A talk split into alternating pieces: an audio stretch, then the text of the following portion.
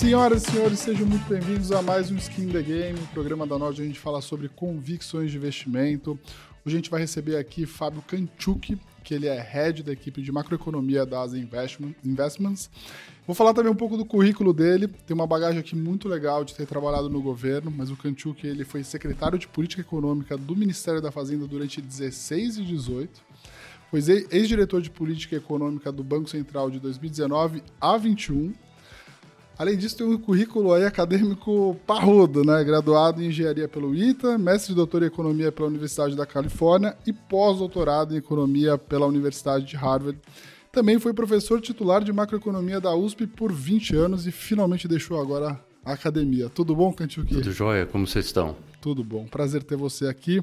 Vamos falar sobre bastante coisas que estão acontecendo aí no governo. Acho que você tem uma, uma cabeça bastante privilegiada para é, ter uma, uma, discussão boa, né, Sim, Luiz? Vai ser, vai ser muito bom. A, é, a, entrevista é menos pior que o RI, eu acho, mas acho que. Mas é... isso, é um pouco mais fácil. e daí não tem a imprensa fazendo umas perguntas. Você está brigando com o governo? Aquela casca de banana isso, isso, ali, isso, né? Então acho que vai ser mais tranquilo. Muito bom.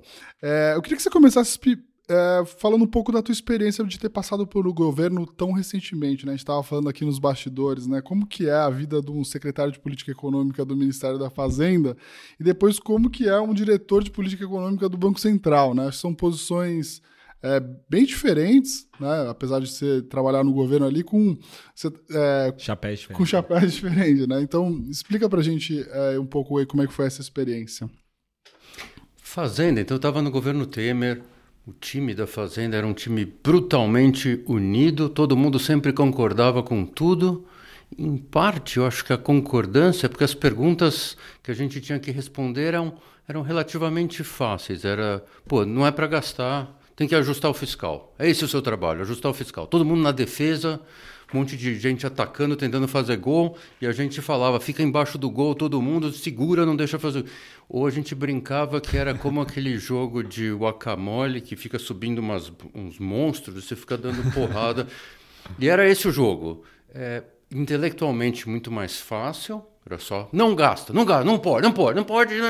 Eu recebi, eu lembro, na, na secretaria, propostas de Zona Franca, uma vez a cada 15 dias, um outro lugar. Em vez de ter só em Manaus, não, vamos criar uma Zona Franca, uma cidadezinha ali que não sei Não, não pode. Então era esse o trabalho. Meio né, politicamente pesado, intenso, mas intelectualmente mais fácil e o mercado, os economistas te dando apoio. Pô, boa, segura aí, pá, pá, pá. Tinha um diagnóstico muito claro também, né? Do que é, fazer. É. Assim, né? Não é, não é você tem dúvida, né? Será que eu gasto mais? Não, é para cortar gasto e é esse o trabalho. Banco Central, a fase que eu tive foi uma fase dura, né, de mudanças muito grandes, pandemia. E, e então era muito mais difícil saber o que, que ia fazer, entender o diagnóstico. É um trabalho que você tem é, em vez de ter uma pressão violenta política, você, no fim, o Copom escolhe os juros, né, uma coisa que você vê ali o resultado, tem discussões super complicadas dentro do comitê que eu acho que vão ficar mais difíceis aí nos próximos anos, com mais discordância do que o que a gente tinha. Então, a gente discordava direto no cupom. E o mercado bate duro, né? Então, as pessoas criticam sem parar. E, e, não vem todos os ângulos em geral que você está vendo. Então, você está vendo mais coisa do que, sei lá, os, os aplicados em pré do Brasil, ou os gringos que querem. Não, você está vendo um monte de coisa ali. Você conversa com muita gente. E daí você fala, eu tenho que fazer uma coisa meio equilibrada, eu tenho que gerar um consenso dentro do comitê, cada um quer uma coisa diferente. Então é, é mais desafiador nesse sentido. Ah, é, o, o, o, Banco Central ele é o tempo todo bombardeado né, assim, por por o, go o, governo que quer sempre juro mais baixo, independente da, das consequências disso, ou independente do cenário, e do mercado financeiro quando o cara está perdendo dinheiro. Né? Quando o cara está perdendo dinheiro, o Banco Central. Você está sempre errado. Você está sempre errado. Então o, banco, o banqueiro central ele é o cara que está sempre errado. Né? Ele é, é tipo o Amoedo, assim, praticamente. Isso, ele isso. toma pau da direita e da esquerda. Isso, isso. Você não, não escapa de nenhum. Escapa de nenhum. E várias vezes eu lembro de escrever, né? A gente escrevendo um comunicado, uma ata, e fala assim, a gente vai apanhar dos dois lados. É, vamos, vamos. É isso aí. E é isso aí, você já sabe que vai. Não tem jeito. É um emprego que quando você aceita, você já sabe que você vai tomar porrada. Vai tomar é dois porrada. anos tomando porrada. Assim, né? E quais Mas- eram as maiores divergências assim, que vocês tinham dentro do comitê? Assim, era taxa? Era, pô, vamos mais rápido, vamos mais devagar? Não, eu queria uma palavra diferente aqui. Qual- que eram as divergências Eu, que eu você acho via? que muita, eu acho que muito legítima as divergências com relação à à taxa mesmo. É, é tem- tinha gente mais Dove, gente mais Roca ali no meio. Então gente que queria juros mais altos, gente que queria juros mais baixos. E quase todo período essa mesma divergência entre as pessoas.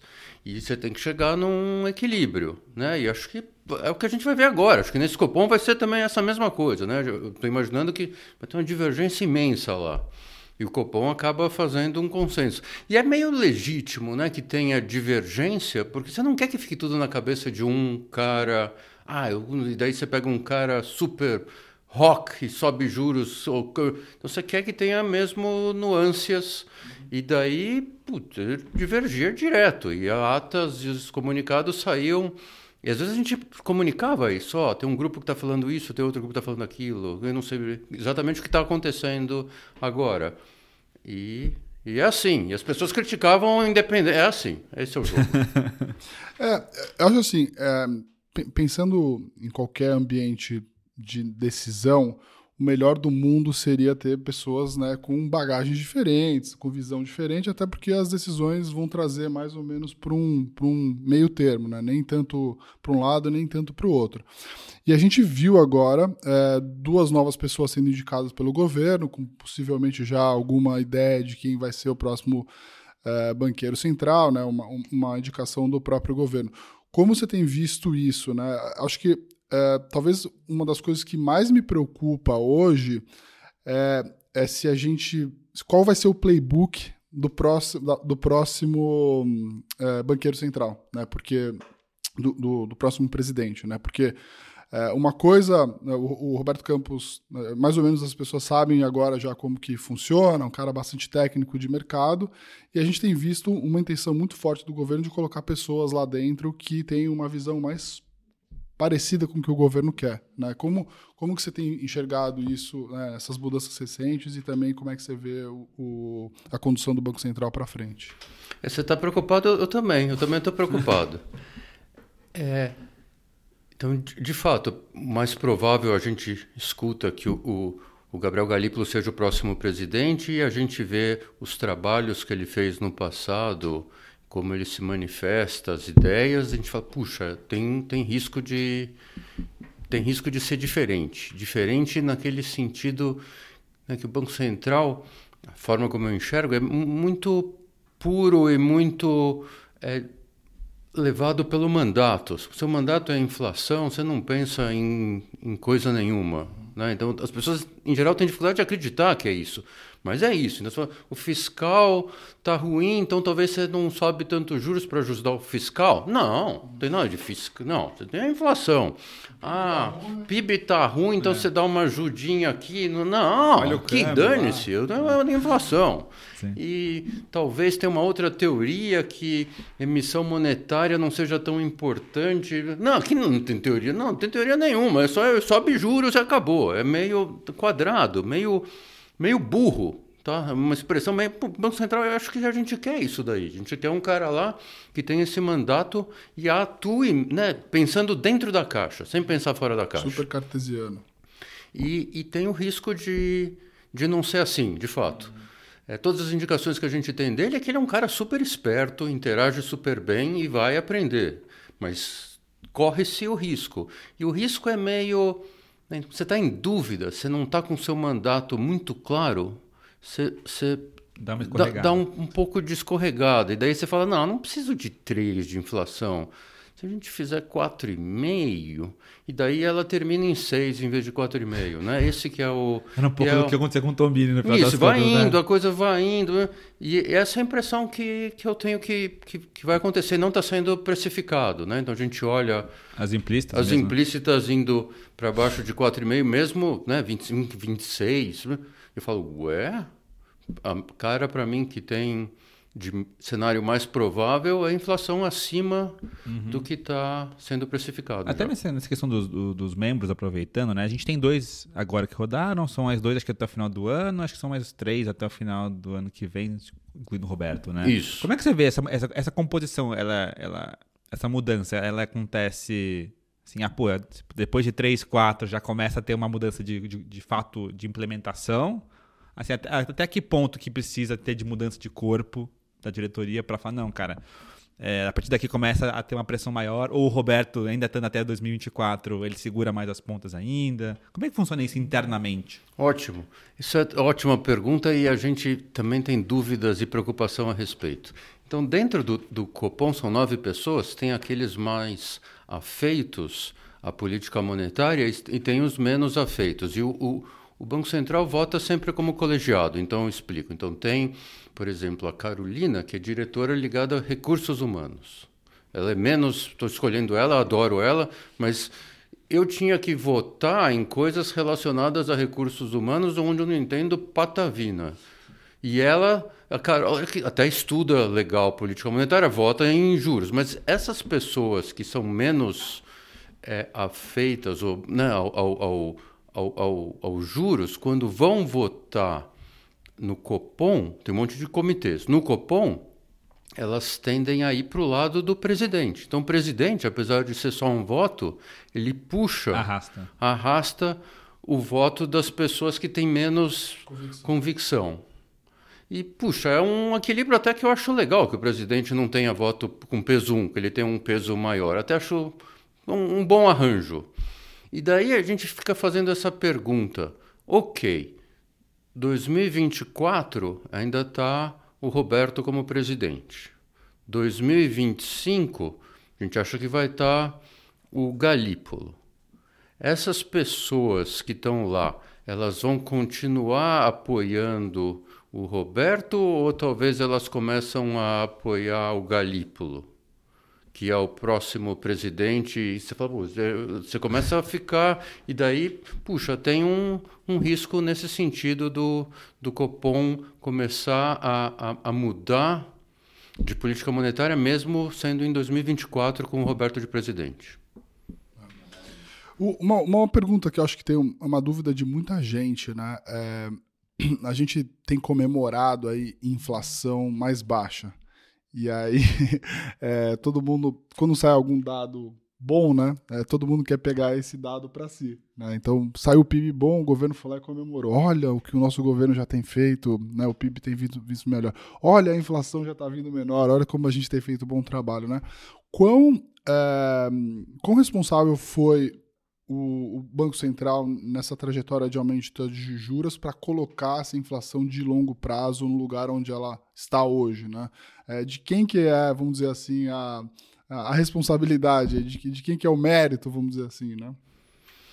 Eu, eu, eu tenho dúvida se ela já está. Quer dizer, acho que quando você chama atenção para a inflação de longo prazo, vamos pensar no Focus uhum. 2025, 2026, que não é uma questão do curto prazo, e o que está acontecendo agora com o preço de alimento, e, e é uma coisa mais de, de credibilidade uhum. e, e, como vai ser a política monetária lá para frente, ele não está an ancorado, né? ele não está nos três, que é o que a gente gostaria como Banco Central, e está em 3,5%. Né? Ele chegou a ficar 4, ele caiu bastante, rápido, e está com cara que ele vai ficar parado aí nos 3,5%. Então, eu, eu acho que quando a gente pensa em mérito, o demérito e dessa falta de ancoragem, a impressão que eu tenho é que teve dois movimentos, é até curioso que deu para entender. Muitas vezes no mercado a gente não entende direito o que, que aconteceu. Às vezes dá para entender o que aconteceu.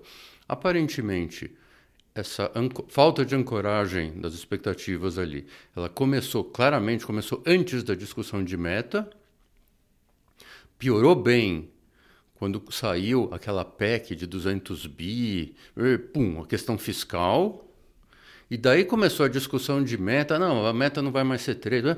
daí piorou mais um pedaço. Uhum.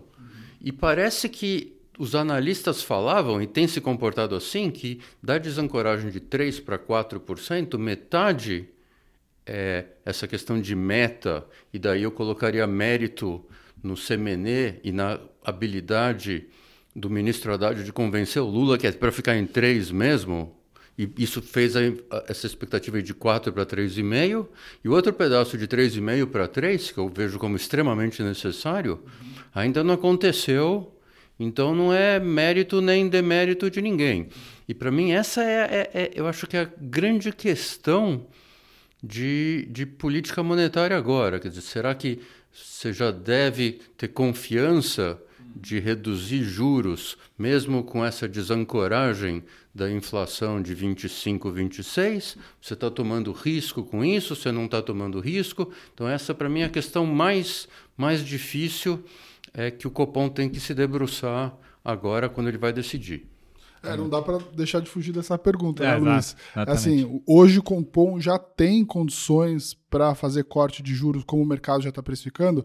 A gente viu o mercado precificando 0,25, agora já está praticamente meia meio, na meia meio, aí quase um corte de meio. Ou, ou seja, a pergunta é, né, com as condições hoje de inflação mais ou menos próximo da meta, já dá para o Copom cortar juro como o mercado está precificando?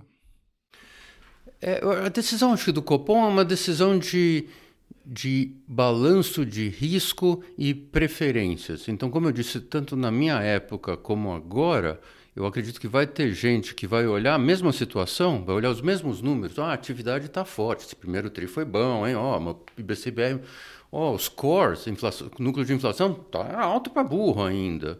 Ah, mas a projeção já está caindo lá. Será que é por causa de alimentos? Ah, a ancoragem já andou de 4 para 3,5, ainda não foi para 3. Será que vai para 3? Vai olhar as mesmas coisas e tem gente que vai ter um, uma visão mais pessimista e uma visão mais otimista. Tem gente que vai olhar e falar assim, puxa, acho que tem muito risco aí de reduzir juros. E, e, na minha opinião, o mais importante é esse que está com cara que vai ficar em 3,5 e não vai para 3, essa expectativa longa. Tem gente que vai olhar e vai falar: não, é só esperar um pouquinho mais essa coisa cai, está tudo caindo tão rápido que eu já posso me antecipar e, puxa, eu vou ficar segurando esses juros ali. E, e então, eu não, eu não diria que tem uma resposta correta e o comitê vai fazer esse balanço. Meu chute pessoal, vamos ver se a gente acerta ou erra essa, é que nesse próximo Copom, dia 2, 3 de agosto, vai ter gente que vai votar para uma queda de zero, vai falar: não, estou achando que tem muito, muito risco aí. A desancoragem ainda está pegando, a economia ainda está forte. E tem gente que vai votar por 50. Vai falar: tá louco. Brasil está parado e essa coisa aqui, o juros está acabando com isso aqui, tem que cortar rápido, que é isso que está impedindo o sucesso do e, país. E daí eu acho que o Copom vai fechar em 25, no meio do caminho, como um, um consenso. Quem está certo, quem está errado, puxa, é super pessoal, igual, eu vejo igual na minha época a gente discordava, e daí o Copom vai uma coisa no meio, no meio, e ganha um, ganha outro, as pessoas vai assim. O Kanjuk com certeza estaria no, no lado do corta, do, corta.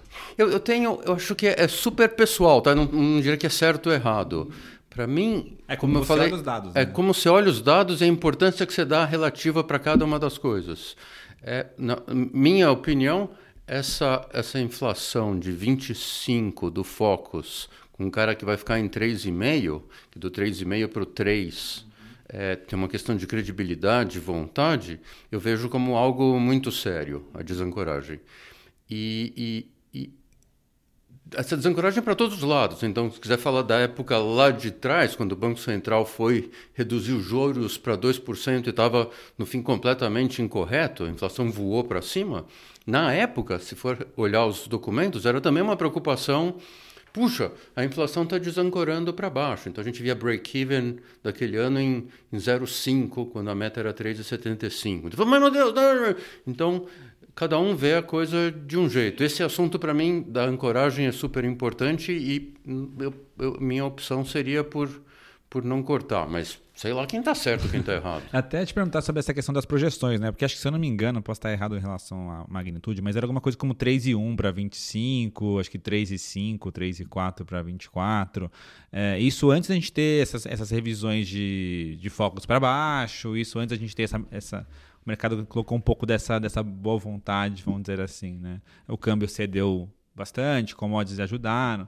É, você acha que existe um risco de a gente ver projeções mais baixas e aí isso motivar de alguma forma a turma aí de fato para uns 50? Olha, de fato, é, qual que é o impacto disso em relação ao, ao, que o BC vai olhar em relação aos modelos? Eu, eu, eu acredito que essa discussão de projeção e, e acelerar para 50 vai ser o, o assunto posso estar errado de novo, crucial, pro, pro, não para esse Copom, para o próximo. Então, eu vejo esse Copom, minha opinião é que ainda tem uma divergência imensa de, de opiniões, vai ter voto para cima e para baixo, fecha em 25, e daí no outro já começou. Daí quando começou, começa essa coisa de, puxa, qual é o, é o pace correto, qual é a velocidade? E, e daí, eu acho que eu estou nessa ponta que, que você sugeriu mesmo. Então, as projeções do Banco Central colocando números abaixo de 3, o Focus indo para baixo de 3 e dá uma confiança para acelerar. Então eu vejo como ele acelera depois, sim. É, essas projeções eu também estou vendo diferente, não sei de novo quem está certo. Eu repito isso, mas é, puxa, gente, é difícil o jogo. É, eu estou vendo projeções maiores que o Banco Central muito relacionado à discussão de juro neutro, que é aquele bicho, né, o juro que não inflaciona nem desinflaciona. Como eu acho que o juro neutro no Brasil já está bem mais alto do que o Banco Central acha que está, então as minhas projeções, meu hiato também dá bem mais alto do que o Banco Central. E aí também uma, um ponto de divergência, sei lá quem está é, certo. Um pouco de arte, um pouco de ciência, ali você chega no meio do caminho ali, né? Até te perguntar uma questão, é, assim, é, existe aí algum como acordo que você vai, vai cortar? É, qual, que é o, qual que é o limite onde você consegue, é o 9, o mercado foi muito para os 9, 9 é factível? Não é, é assim, factível? Assim, é, essa é uma excelente pergunta, né? Assim, o, o, merc o mercado hoje ele precifica um corte muito grande, se você for olhar. É, já para esse final de ano, final do ano que vem, então, a gente está falando o quê? De quase 400. É, deve ser, é, deve ser 400 total, 400 né? bips, né? Então, para quem um não entende o que é 400, né, mas assim, basicamente é 100 é um ponto, né? É 1%, né? De 13 para 12,75 seria. A gente está falando de quase 400, ou é, seja, é, é, dado o teu cenário, seria muito arriscado ficar aplicado aí no, no né, comprado em pré-fixados. É, assim, eu acho que o mercado está muito leniente nisso. A gente até falou com o Schwartzman, o Schwartzman também concordava, né? Assim, qual é a tua visão em relação a isso? Eu, eu vejo como tem uma, uma visão de Brasil que a minha visão é uma visão, eu diria, negativa que vai se ligar, eu chego nesse juros final, quanto eu acho que vai ser, e uma questão de movimento de mercado e as cabeças como elas estão pensando e qual é o fluxo atual. E eu acho que a gente está num momento que essas duas coisas estão brutalmente diferentes. Então, é uma narrativa, eu acho que a narrativa que está dominando é uma de, olha, o Brasil tá que cresceu bem para burro no primeiro tri, tem uns números meio estranhos, mas está crescendo a economia. A inflação está cadente, legal.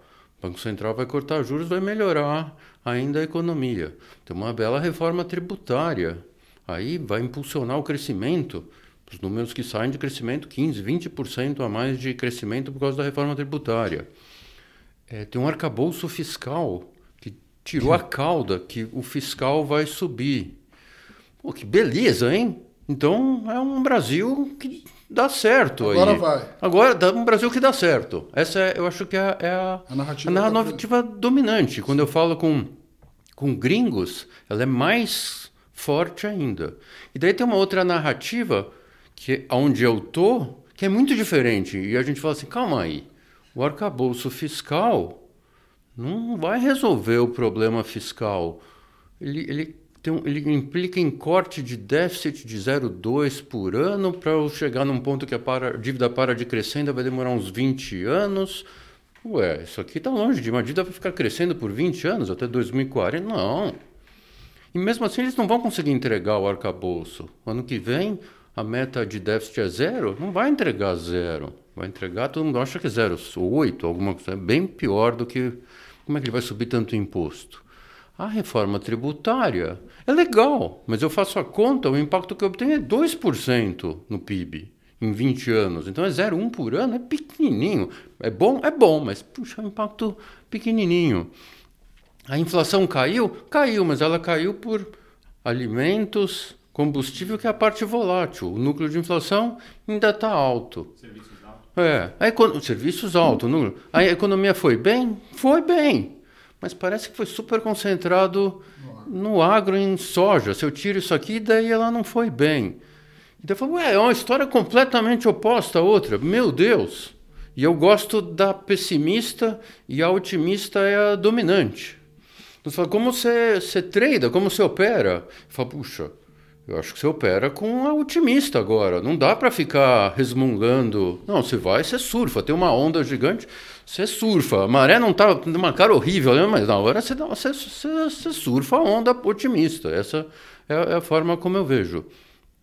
A minha visão pessimista diz que, como a gente está numa situação fiscal ruim, com crescimento ruim, o juros final é um juros alto. Números. Então, atualmente o Banco Central acha que o juro neutro, isso é o, juro neutro é em termos reais, né, é 4,5, esse é o número dele. Você fala, 4,5, você põe uma inflação, você acha que a inflação vai convergir para a meta de 3, inflação de 3, 4,5 mais 3, 7,5, põe mais um querer que que 8% aí. Esse é meu juro terminal, 8%. Daí eu vou e faço a conta e falo assim, não, não, para mim o juro neutro já está em 5,5 e subindo. O Banco Central, eu estou em dúvida do comprometimento dele de buscar 3. Eu acho que ele, em vez de mirar 3, ele vai mirar em, em 4,5. E daí ele vai entregar algo mais com cara de 5, 6.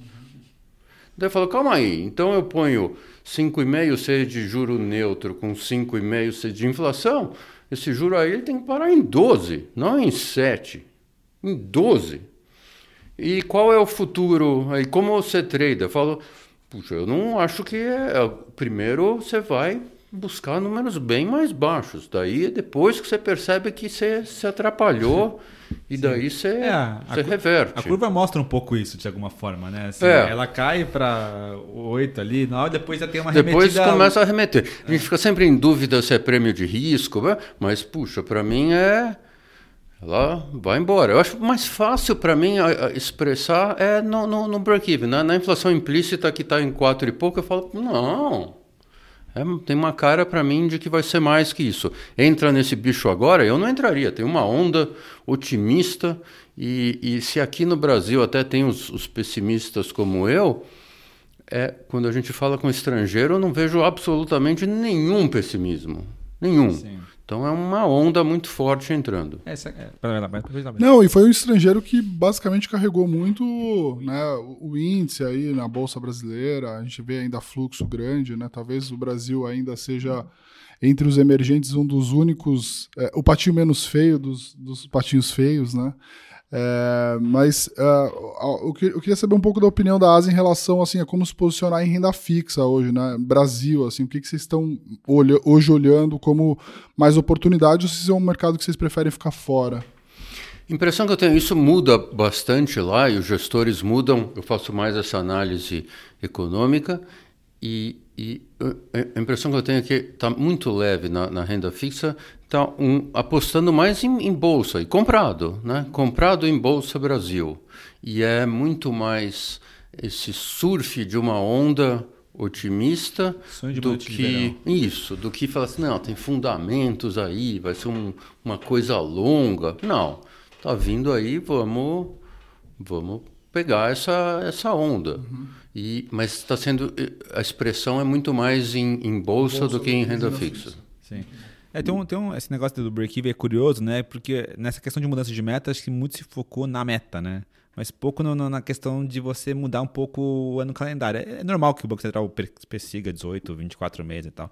Mas acho que funciona melhor com o Banco Central mais comprometido, né? Mais focado, né? Assim, como é que você vê o impacto disso é, com o Banco Central menos comprometido? É isso mesmo? Vamos buscar 4,5 com 6, como era com o Tom Bini lá atrás, enfim. Eu vejo a, a Teve a questão da meta do 3%, que eu achei joia, e um trabalho super positivo do, do CMN, né, do, do, do, do ministro Haddad e a ministra Tebet de convencer o Lula, que estava com uma cabeça diferente, pôs de 3%. O horizonte, a impressão que eu tenho é que tem dois assuntos, a gente está discutindo o não relevante em vez do relevante. Explico. O relevante é esse que você chamou atenção, que é, puxa, quanto tempo na frente que eu miro? Eu miro um ano e meio, eu miro um ano, eu miro dois anos. A impressão que eu tenho é que isso não vai mudar. Continua se dando liberdade total para o Banco Central escolher. Isso é uma coisa meio da minha época de falar, não, vamos tentar olhar um ano e meio, um ano é curto, vamos para um ano e meio, que a gente consegue ter uma credibilidade suficiente para isso. Outros bancos centrais olham mais longe ainda, né? Dois, três. E, eu acho que você está perdendo um pouco de credibilidade com o que aconteceu no Banco Central. Você tenderia, o melhor é encurtar, não alongar. Mas eh, a impressão que eu tenho é que não está se decidindo sobre isso daí, está se decidindo sobre uma coisa diferente, que é qual o horizonte de mirada do Banco Central, e está se decidindo sobre o horizonte de, de punição, entre, entre aspas. Então é, atualmente todo ano você tem que estar tá na meta ou aquela banda, senão você escreve uma cartinha, né, em fevereiro do ano seguinte, fala, não cumpri a meta, por isso, isso, isso. Daí fazendo, assim, acabou com essa cartinha, todo ano, a impressão que eu tenho, todo ano você vai escrever um relatório, você cumpriu bem ou não com a meta, e a meta que você olha não é a meta do ano calendário, mas é uma meta de dois anos para trás, terminada em todos os meses do ano.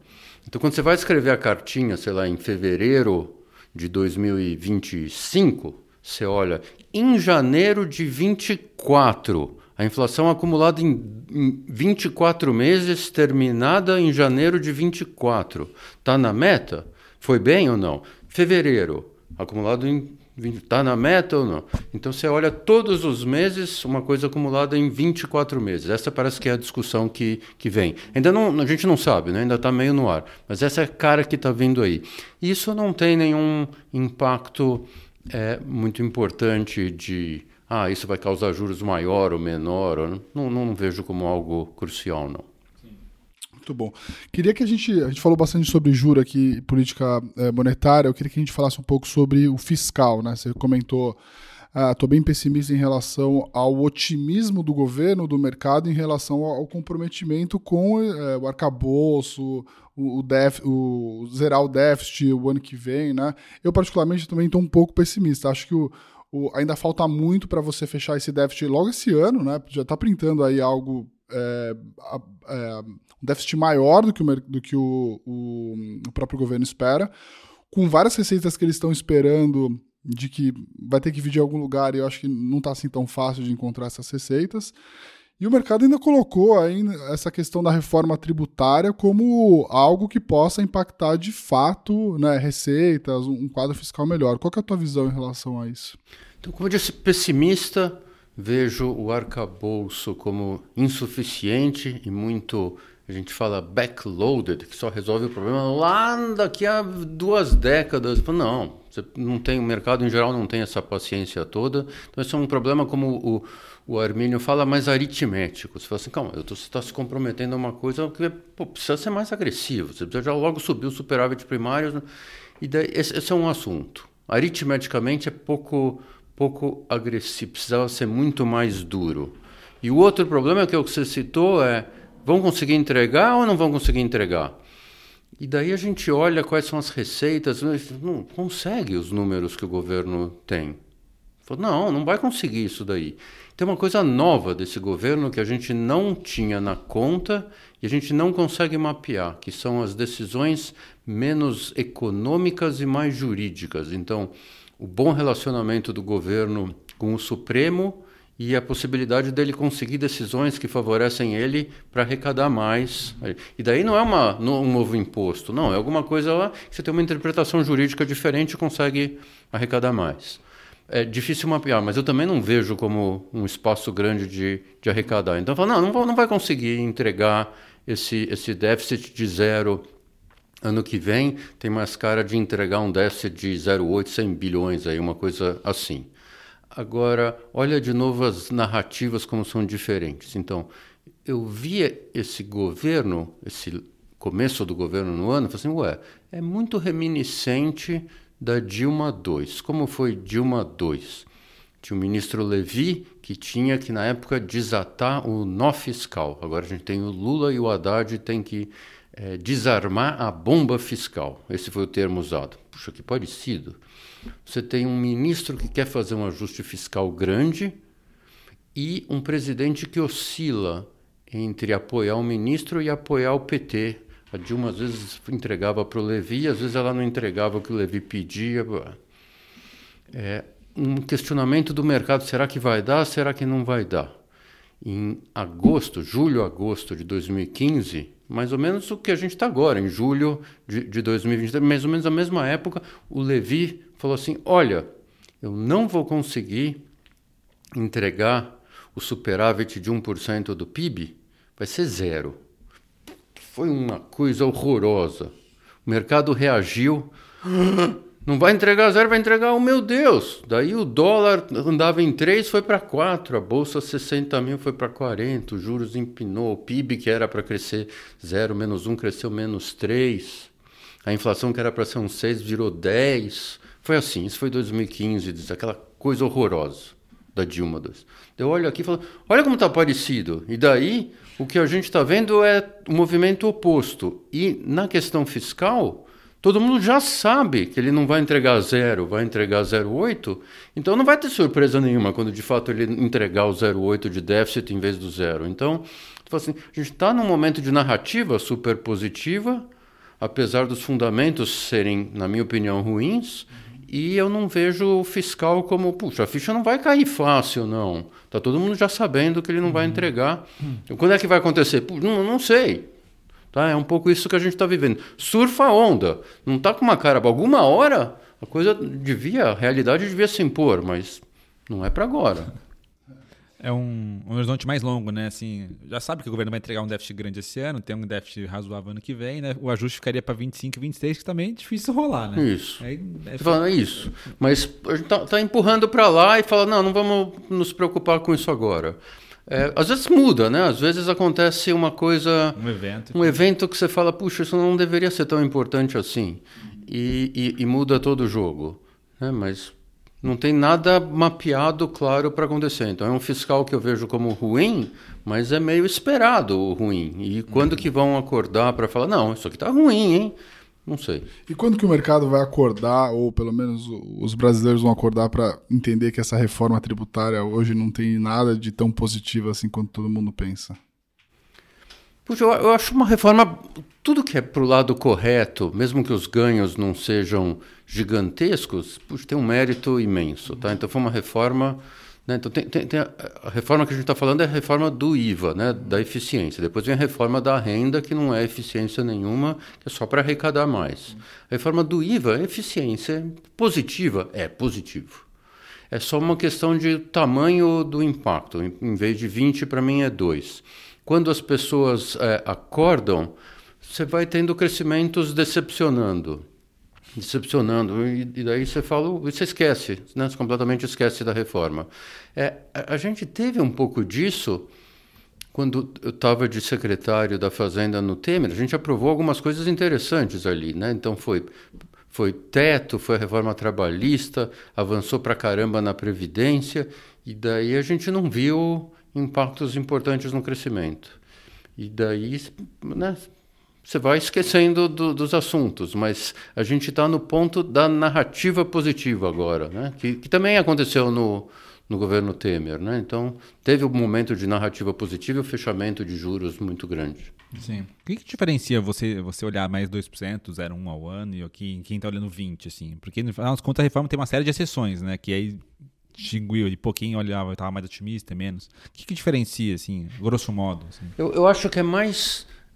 É, é, é menos a reforma em si, que é o aumento das exceções, e mais a modelagem mesmo. Então, como você modela o impacto de uma reforma. Então, quem obtém números baixos, como eu, como um estudo do IPEA recente, que também obtém número de 2% de a, a, forma como a gente vê é que tem dois ganhos a reforma. Um é você está cobrando impostos diferentes e não está levando em conta a eficiência dos setores, então você cobra imposto num lugar e não cobra no outro, o cara tem que levar o, produto para outro estado e traz para o estado para evitar imposto. E daí você fala, não, vou acabar com isso, a eficiência vai dominar. O impacto disso daí, a gente pega e faz conta no modelo, para mim dá em torno de 1%. Outro impacto é de simplificação, você acabar com a massa inútil de pessoas trabalhando duro para pagar, né? um monte de gente, um monte de energia gasta, e daí por ali eu obtenho mais um 1%, alguma coisa. Então eu chego em números como 2%. Quem obtém é, 20%, eu não tenho certeza como eles obtêm, mas é normal o erro de você fazer comparação é, entre países. Então você fala, puxa, se esse país que não tem essa carga tributária, essa, essa, incidência tributária louca, esse país é rico e eu sou pobre, é porque eu tenho essa incidência. Então, quando eu tirar essa incidência tributária louca, eu vou virar esse país. Uhum. E daí cresce isso daí. Mas é meio uma hipótese heróica demais que a diferença entre os países é toda explicada pela questão tributária. Mas é implicitamente é isso que a pessoa está fazendo. Ah, por que eu sou pobre e outro é rico? Deve ter sido tributária. Quando acabar com o tributário, eu fico rico. Então é, essa é, é um a conta. É, na, até nas contas do IPE, a gente viu que o Brasil poderia ter o maior IVA do mundo, ali em torno de 28%.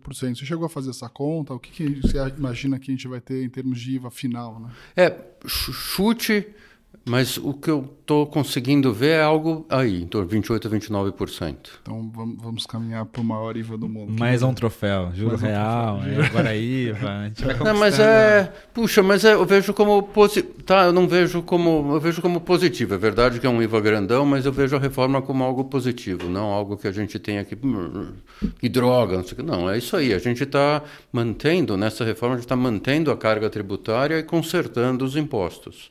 Minha única discussão discussão é o tamanho do Sim. impacto. É, tinha o ideal e tem o que, que dá para passar no Congresso também, né? Isso. Tem, tem um pouco isso. E eu, eu, vi até o, o Haddad recuando um pouco em falar sobre é, a, a, reforma é, dividendos, né? E também é, a questão da reforma do, da renda, é, né? Renda, é. É, essas talvez trariam mais impacto? Ou... É, então, essa é a segunda reforma. Né? Então, a primeira reforma que eu vejo como positiva, joia, é a reforma do, do IVA, IVA, que é simplificação e tentar eliminar essa coisa que cada setor paga uma coisa. No fim, teve um monte de exceção, né? mas você tenta uniformizar e deixa a eficiência ser o que manda e não o imposto. Cada um paga o imposto, então você muda o seu produto. Não, todo mundo paga a mesma coisa. Joia. Essa daqui não é arrecadatória, já passou pela, pela Câmara, indo para o Senado, show de bola. Trabalho do, muito do Bernardo Api, sou a favor e joia. A outra reforma é a reforma da renda ou do consumo, muda de nome. Essa reforma não tem nada a ver com eficiência, tem com arrecadar mais. E daí o Haddad, o ministro Haddad, tem hesitado, imagina a vida dele como é dura, entre quando que ele manda essa nova reforma. Então ele falou assim: não, vou esperar primeiro a primeira reforma caminhar e depois eu mando a outra. Se ele fizer isso, ele só manda a outra no finzinho desse ano, aprova em 2024 e daí tem um monte de impostos, tem anualidade para ele começar a funcionar. Ele falou: como é que eu vou entregar o meu déficit de zero em 2024? Se eu aprovar a reforma em 2024, não dá tempo, me ferrei. Então ele foi esperto. Não, eu já vou começar a mandar agora a segunda reforma. Daí, a última notícia, acho que hoje, ele falou assim: não, vou mandar um pedaço agora, um pedaço. Ele está lutando com o jogo político de falar: eu preciso de mais grana, eu preciso de mais imposto. Tenho que tentar fazer cedo. E você fala, se fizer cedo, você vai atrapalhar a outra reforma, que não tem um, um, um ritmo de digestão do, do Congresso. É isso que está rolando. É, como, eu, até, eu até gostaria de saber um pouco sua, a sua opinião. Né? Quando o Lula apareceu como candidato e depois é, na frente das pesquisas, se cogitou ter pessoas já com passagem no mercado, sendo o ministro da Fazenda, isso até o mercado financeiro ficou mais animado, né? E depois veio o Haddad, o mercado ficou bastante é, pessimista, né? De saber se ele seria um, uma espécie de poste, né? Seria o, mandar, é, seria basicamente é, respeitar as, as, as, as vontades do, do Lula, né? É, Passado aí seis meses, sete meses agora, você acha que o Haddad tem feito um bom trabalho, assim, na medida do possível? Sim, fez um trabalho, está fazendo um trabalho bem melhor do que se esperava e do que eu esperava, está conseguindo navegar nesse nessa coisa dificilíssima que é o Ministério da Fazenda Nessa e todo selva. mundo é uma selva, é todo mundo querendo gastar e você querendo é, cortar e aumentar imposto. Ele parece ter super claro é que a solução é ter muito mais imposto para equilibrar a coisa. Então ele vê isso daqui, não, eu preciso de muito mais imposto do que eu tenho. Eu preciso subir pra caramba a carga tributária, quanto a gente paga de imposto, senão a conta não fecha. E daí ele tem uma luta desgraçada, né, de fazer essa coisa acontecer. E ele está lutando. Então, algumas coisas ótimas que ele, ele conseguiu fazer essa reforma da eficiência, está lutando para aumentar imposto, manteve a meta em 3% quando o Lula quer outra coisa, fica lutando para o Lula não gastar mais, agora em linha branca. Né? Puxa, é duro. Tá? Então, ele tem, tem ido melhor mesmo, né? tem ido melhor do que, do que se esperava. Eu acho que tem uma coisa que o governo ainda não se deu conta, que é o seguinte, né? É, essa acho que é uma mensagem até para o pessoal que acredita né, nesse governo. É, não existe um país onde o governo se compromete sempre em aumentar impostos e gastar mais com juro mais baixo. O juro, o juro, a gente vai ter sempre estruturalmente um juro maior, porque basicamente você tem um país que gasta demais. O mercado vai passar a exigir, né? Imagina Imagina que você está emprestando dinheiro para alguém e essa pessoa é uma pessoa gastona. Você vai exigir mais juros ou menos juros? E essa é a realidade do Brasil. Em nenhum momento a gente viu, né, desses últimos. Não dá para falar só sete meses, porque o governo começou a falar até mesmo antes de ter assumido, é, nenhum compromisso com reforma administrativa, reduzir gastos. É sempre assim. Como que a gente gera mais receitas, como que a gente aumenta impostos, né?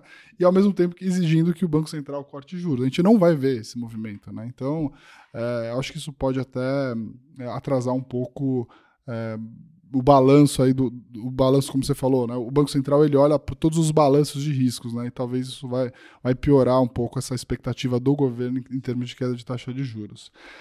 É, a gente falou bastante sobre Brasil. Sim. É, eu queria que você fizesse uma pergunta aí sobre é, internacional internacional, Luiz. Não, ia até perguntar sobre, exatamente sobre isso, Kanchuk. Porque aqui a gente está nesse, nesse, nesse embrólio, né? Fiscal, você falou, pô, fiscal é um pouco mais complicado, é difícil de entregar. Durante bastante tempo, enfim, a gente tem as questões com a meta de inflação, a gente teve, pô, a dificuldade né, do, do Banco Central de entregar a meta de 3. Do outro lado, só que a gente tem um Fed que hoje não tem mais um juro zero, né? A gente tem hoje um Fed que, pô, a gente não vê há algum tempo um juro de 5%. Acho que mesmo quando vocês estavam lá e tudo mais. Né? Como é que você vê essa, essa interação, né? Como é que você vê lá, primeiro, o quadro lá fora, a gente tem visto alguns dados de inflação um pouco melhores, mercado de trabalho com algum sinal de que pô, a coisa está tá acontecendo, uh, mas ainda assim um juro ainda que parece ser bastante alto. Como é que você vê esse quadro lá fora? Como é que você vê os impactos aqui para o Brasil? Isso, isso, dificulta o trabalho do Banco Central aqui? Não dificulta? É indiferente? Joia. É, Estados Unidos, as coisas que a gente acha que, que sabe, tem aquelas que a gente tem certeza que não sabe, as que a gente acha que sabe, são coisas assim para trazer a inflação deles para a meta de 2%, é, precisa ter uma desaceleração econômica muito grande, precisa ter uma recessão ali. Sem recessão, todos os modelos que a gente tem de previsão de inflação, não de curtinho prazo, mas médio prazo, onde o modelo econômico funciona, ficam sugerindo que a inflação, o CPI, fica ali em 3,5 e não, não cede. Ou cede muito lentamente, a coisa não vai para a meta em tempo é, é, que seja aceitável. Eles falam precisa ter uma recessão ali. Então, isso é uma coisa que a gente acha que sabe. Outra coisa que a gente acha que sabe é o Banco Central lá não topa deixar a inflação fora da meta. Tem gente que discorda da gente, tanto do primeiro como. Não, tudo bem, deixa a inflação em 3 aí, não precisa levar para 2. A gente acha que não, e tem uma convicção que não é assim que o Banco Central lá pensa, não. Precisa trazer a inflação para 2. É o mandato, você faz o que está dizendo o mandato e traz a inflação para 2. Se isso causa recessão, não tem problema nenhum. Você vai fazer o negócio ir para 2. Então, essas duas é, convicções que a gente tem, que precisa ter recessão para trazer a inflação para a meta e que eles vão fazer a inflação vir para a meta, sugerem que vem uma recessão ali alguma hora. Tá? Então, essa é a parte que a gente sabe. Daí, olha as partes que a gente não sabe. A gente fala assim, para trazer uma recessão para a meta, para trazer, fazer a economia entrar em recessão, você precisa estar com juros acima do juro neutro, essa discussão que a gente tem. Juro lá, como você apontou, a forma que a gente gosta de olhar, que é a mesma que o Fed, o Banco Central Americano, olha, é o juros de dois anos, pega os juros de dois anos, tira a inflação implícita, dá um juro real de 2,3 atualmente. A gente acha que o juro neutro lá é abaixo de 2,3, 1,5. Então, se o juro está acima do juro neutro, alguma hora você causa desaceleração e causa recessão ali. Quando? Não, não sei. O Fed precisa subir os juros mais, bem mais? Não sei, depende do gosto dele. Ele quer ficar esperando aí. Trazer rápido. E rápido, não. então essa discussão de. Então você fala, puxa, e agora? Eu aposto. Eu falo, não, alguma hora vem, alguma hora vem a recessão. Mas ele vai precisar subir muito mais? Eu falo, não precisar, não precisa, ele já está acima do neutro. Se ele quiser ficar esperando, alguma hora dá certo. Eu esperaria? Não, não esperaria. Eu subiria mais, porque você fica, não, não deixa essa inflação lá em cima um tempão. Mas começa a ser super difícil saber o que vai acontecer. Mas então, o, o, a, a, leitura de que vem a recessão está mantida. A leitura de. Teve uma época que era muito mais fácil, eu falava, não, juros não está, juros está lá embaixo, tem que ficar acima do neutro. É fácil apostar em alta de juros. Isso acabou, já está num nível que começa a depender das preferências do Fed e sei lá quando é que vem essa recessão lá. Então, isso é, é o ponto que a gente se encontra. Pode ser, então, ligando com o Brasil, então, você fala, qual o impacto? Pode ser que a recessão lá seja um, um, um ponto de mudança para o Brasil, que a gente fala, puxa, a ficha não cai aqui, a gente vê um cenário negativo e todo mundo surfando, vamos surfar junto. É, houve momentos no passado que recessão mundial foi suficiente para acordar, né? Daí você fala, não, eu quero meu dinheiro de volta, né? É super curioso quando a economia americana afunda de verdade, daí o dólar fica forte, em vez de ficar fraco, o cara puxa o dinheiro de volta para lá e fala, eu vou tirar dos outros, deixa eu ver onde que tem risco, deixa eu procurar que país emergente aqui que eu botei dinheiro que tem muito risco, e daí você faz uma análise mais cuidadosa do fiscal do país. Fala, esse Brasilzão tá com uma cara ruim, hein? Tira o dinheiro do Brasil e daí você tem um impacto na moeda relevante. Então esse talvez seja um, um gatilho para a crise começar aqui, ou talvez não, né? A recessão lá. Um outro ponto que é ligado ao Brasil, que eu, eu, eu tenho a impressão que é onde você estava caminhando, é, é diferencial de juros entre Brasil e Estados Unidos. Né? Então aqui os juros caindo, e lá subindo ou ficando constante ou subindo um pouquinho, então esse diferencial de juros é diminuindo e, e tendo um impacto sobre a moeda aqui. Eu acho que, de, de fato, tá, tá, essa coisa acontece. A questão é qual a magnitude disso daí. É minha impressão olhando as elasticidades usuais, é que não é uma magnitude muito grande. Então, isso não seria suficiente para dar um problema no Brasil. Tá? Então, eu não vejo. Para atrapalhar o cupom de alguma forma. É, eu não vejo como suficiente para atrapalhar o cupom simplesmente o diferencial de juros. Acho que para atrapalhar esse, esse otimismo, precisa ter uma mudança meio de cabeça mesmo, de muito mais do que só o diferencial de juros. E vocês têm alguma visão a respeito de, de câmbio? Assim, né? Eu acho que o, o, câmbio, a gente sempre reforça aqui que é a variável que foi feita para humilhar os pra economistas, humilhar. né? É, mas uh, nesse cenário de, de taxa de juros no Brasil eventualmente caindo, né, a taxa de juros lá fora, né, de países desenvolvidos mais alta, né, a gente pode ver o câmbio saindo aí de 4,80 para patamares acima de 5 de novo, ou na tua visão de vocês ainda vai continuar? É, tem muito juro real aí de, é, de so, tem juro real de sobra que vai manter esse, esse, esse câmbio mais ou menos estável onde está. Entendeu? A gente consegue fazer conta, é essa humilhação, câmbio de sempre, a gente consegue fazer conta um pouco de quanto seria o, o justo, né? alguma coisa meio como, sabe aquele índice Big Mac da economista, que o Big Mac tem que custar igual em todos os países? Em vez disso, em vez de pensar só no sanduíche, pensa em todos os bens, todos os serviços têm que custar igual, e essa é uma, uma base de o que, que seria o câmbio mais ou menos justo. Esse tipo de medida dá números mais baixos, tipo 4,5, tá? Dá números mais para baixo ainda. Então, você fala que está 4,80 em vez de 4,5, é porque tem um risco da coisa não andar bem. Se diminuir esse risco, ele vai para cai mais ainda.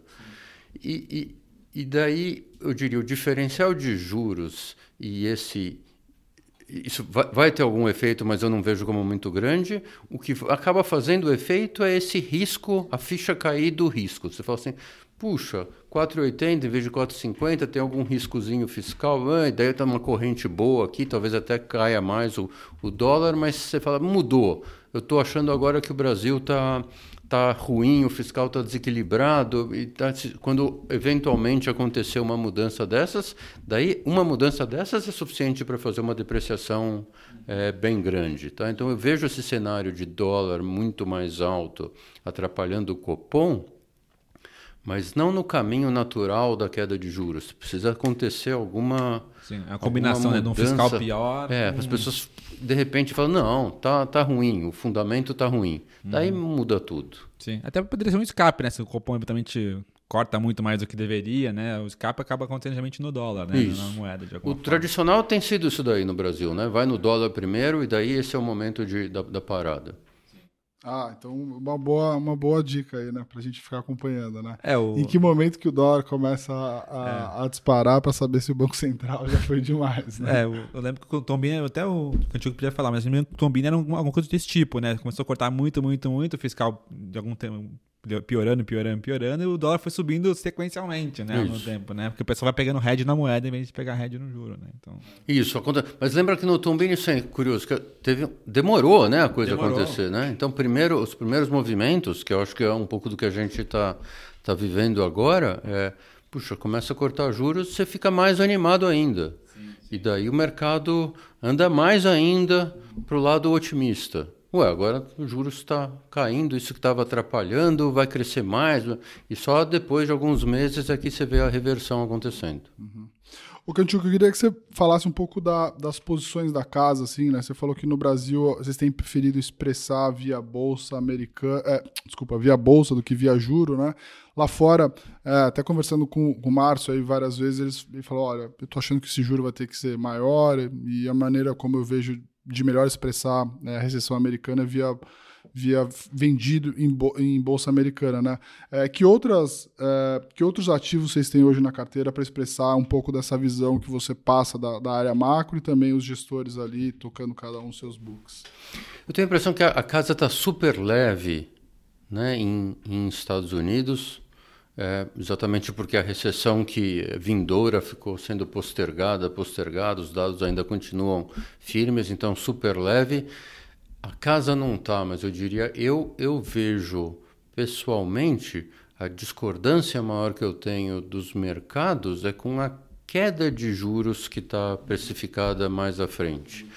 E daí a, a, a minha discordância é muito ligada a como o Fed vai agir. Então a gente falou, eu não sei se ele vai precisar subir muito mais os juros, eu não sei se já a recessão é para agora ou não, mas a queda de juros que está precificada, a gente consegue ler como algo como, puxa, começou uma recessão e o Fed sai cortando juros aí, e daí a gente fala, não, esse tipo de, de comportamento que o mercado está esperando do Fed não é o que o Fed vai fazer porque esse foi o comportamento que o Fed fez em 1980 e errou. Né? Então, um erro conhecido do Banco Central americano foi na década de primeiro com o próprio é, é, com, com Burns, depois com o próprio Volcker, que no fim deu certo e matou a inflação, mas o próprio Volcker errou. Assim, ah, começou a recessão, tranquilo, começa a cair juros. Daí o cara começa a cair juros, a economia volta forte e a inflação nunca cede. Então, o Fed, como estudante do histórico deles, e o Powell repete isso, fala: não, a gente segura esses juros altos mesmo com recessão.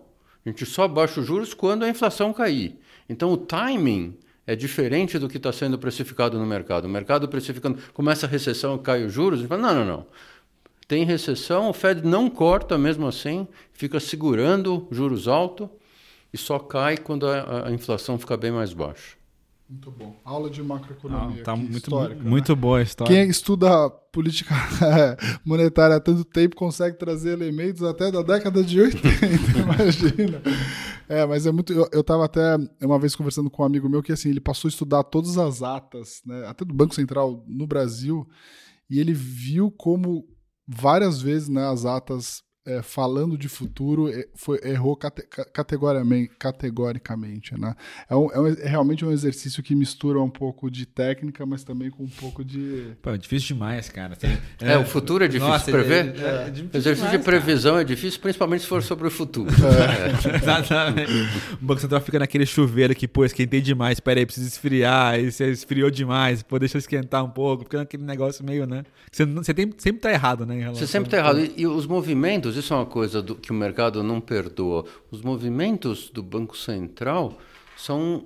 Ele não pode fazer movimentos bruscos, é, né? Sim. Senão ele, ele perde o controle que ele tem da, da curva. Então ele tem que fazer movimentos lentos. Então você começa a fazer movimentos, você vai para lá. Eu comecei um processo de queda, agora é um processo de queda, tem um ciclo de queda. Não é que daqui a Muda Ai, mudei, agora vai alta, não, não, rola. E o mercado faz isso daqui em um segundo, zera a posição, inverte e, e fica e, criticando. É. Então é um, é um, jogo né, que tem que ser bem mais lento e por isso é normal o atraso mesmo. Você atrasa porque você sabe que quando você entrar, você, você entrou mesmo e não dá é, para sair. É Titanic, não, não barquinho, né? É. Muito bom.